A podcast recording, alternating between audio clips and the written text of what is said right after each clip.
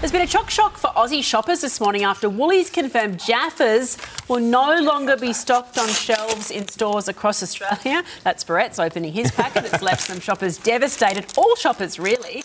With some calling it a travesty because it's their favourite chocolate. The supermarket has now responded, saying controversially, they're constantly reviewing the range of products they sell, which means some need to be replaced.